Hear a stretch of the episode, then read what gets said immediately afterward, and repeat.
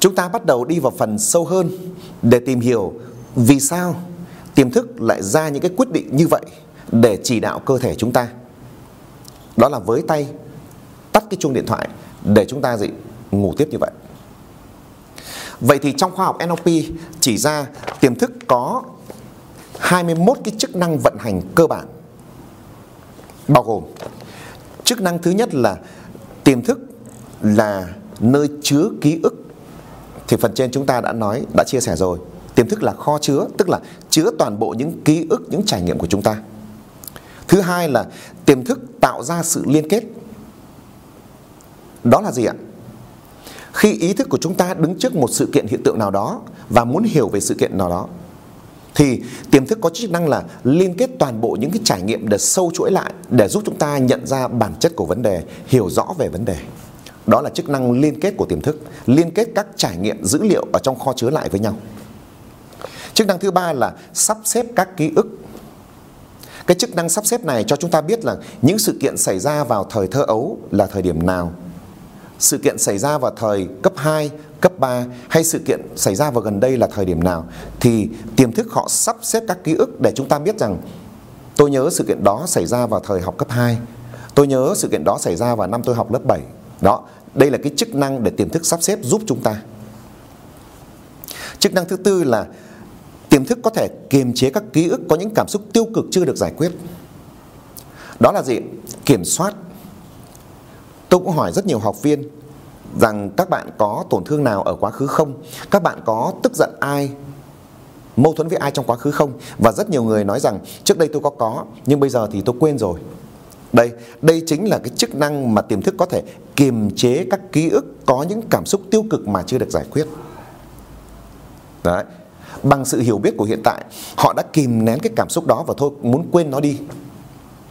Và phần này thì trong rất nhiều phiên coaching ở trong hệ thống NLP training này, ở trong hệ thống e-learning này, chúng ta sẽ tìm hiểu cái chức năng này. Chức năng thứ năm của tiềm thức là gì? Lộ ra những ký ức bị kiềm chế để lý giải và giải tỏa cảm xúc. Ở chức năng này thì tức là khi chúng ta đứng trước một sự kiện hiện tượng gọi là có điều kiện để những ký ức cũ tràn về thì tiềm thức mang mang đến để lộ ra lộ ra để lý giải và giải tỏa cái cảm xúc.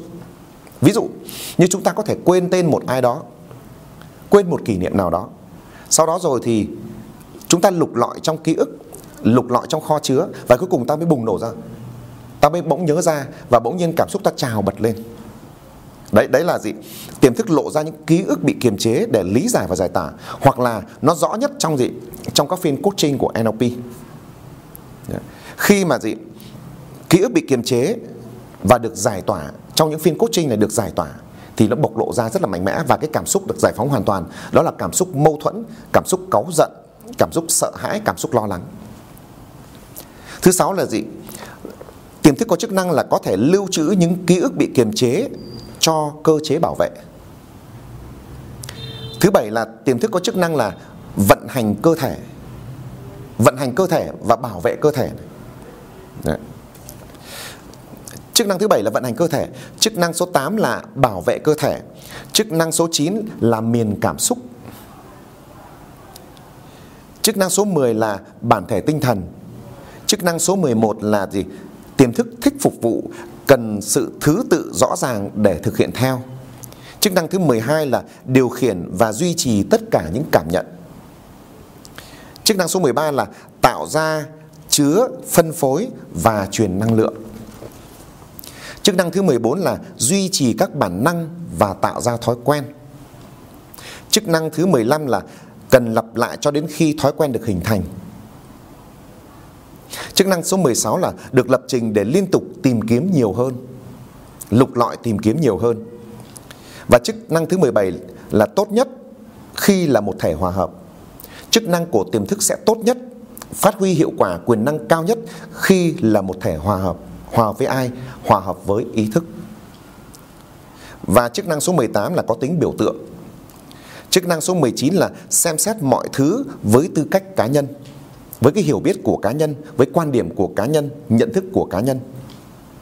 Chức năng số 19 là à, chức năng số 20 là hoạt động trên nguyên tắc ít nỗ lực nhất và 21 là không xử lý các dạng phủ định tức là ngôn ngữ phủ định những ngôn ngữ ví dụ như là tôi thử xem tôi sẽ cố gắng à, tôi có thể làm được thì tất cả những ngôn ngữ này là những ngôn ngữ dạng phủ định, hoặc là không được làm cái này, không nên làm cái kia đấy là những dạng ngôn ngữ phủ định mà tiềm thức không nhận diện được, và nó chỉ bám vào cái câu cuối mà thôi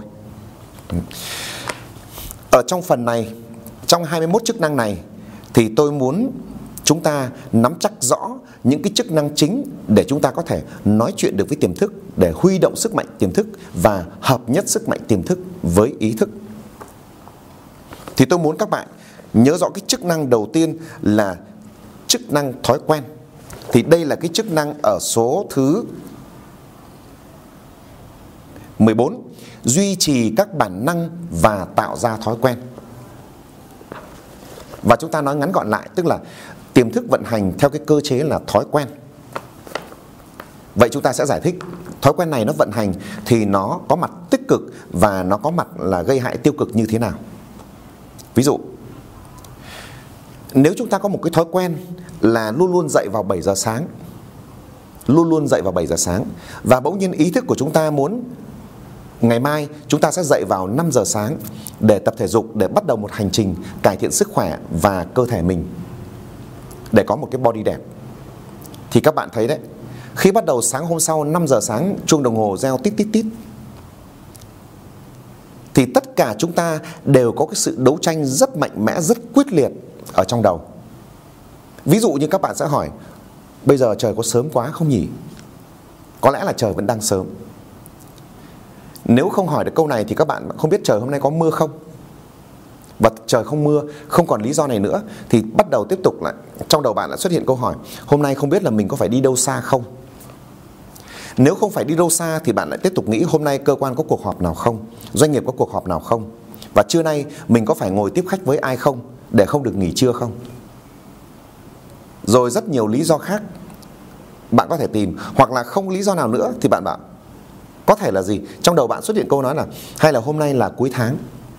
Thôi đằng nào hôm nay cũng cuối tháng rồi, thôi để đúng mùng một đầu tháng đi, khởi động một tháng mới, như vậy cho cho có thời gian cho nó chẵn. Rất nhiều rất nhiều lý do 1001 lý do của tiềm thức nó đặt ra mục đích là gì? Nó không muốn bạn dậy bởi vì nó đang vận hành theo một thói quen. Thói quen đó là ngủ đến 7 giờ sáng mới dậy. Và nó phản ứng lại cái điều mà bạn muốn dậy từ 5 giờ sáng. Vậy thì nếu từ nay các bạn có thể ứng dụng sang các cái công việc khác nhau trong cuộc sống.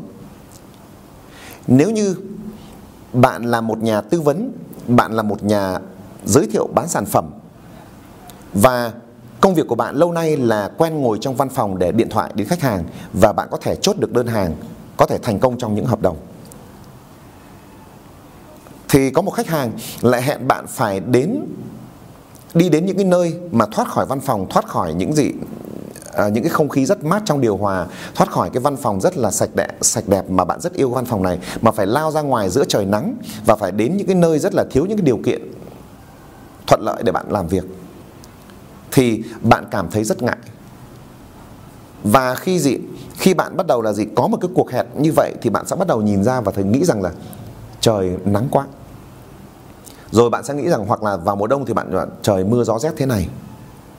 Đúng không ạ? Và bạn sẽ gì, trong đầu bạn sẽ gì, xoay quanh những con, những phép tính để xem có thể nhận lời với họ hay không nhận lời. Thì đó là gì? Từ giờ bạn sẽ hiểu đây là chức năng vận hành theo thói quen của tiềm thức mà thôi khi nó đã vận hành theo thói quen thì bạn có một hành động, bạn có một công việc, bạn có một mong muốn nào ngược với thói quen đó hay là bất bình thường với thói quen đó thì tiềm thức sẽ ra sức chống lại để bảo vệ thói quen. Vậy thì các bạn sẽ hiểu đơn giản, nếu bạn cảm thấy sợ hãi, nếu bạn cảm thấy ngại ngần, nếu bạn cảm thấy nghĩ về mình không có khả năng thì đây chỉ là đơn giản là các chức năng của tiềm thức. Nó đang bảo vệ vận hành cơ thể bạn theo một cái thói quen vẫn như cũ mà không muốn bạn gì đi ngược các thói quen hay là tạo ra những thói quen bất bình thường khác mà thôi.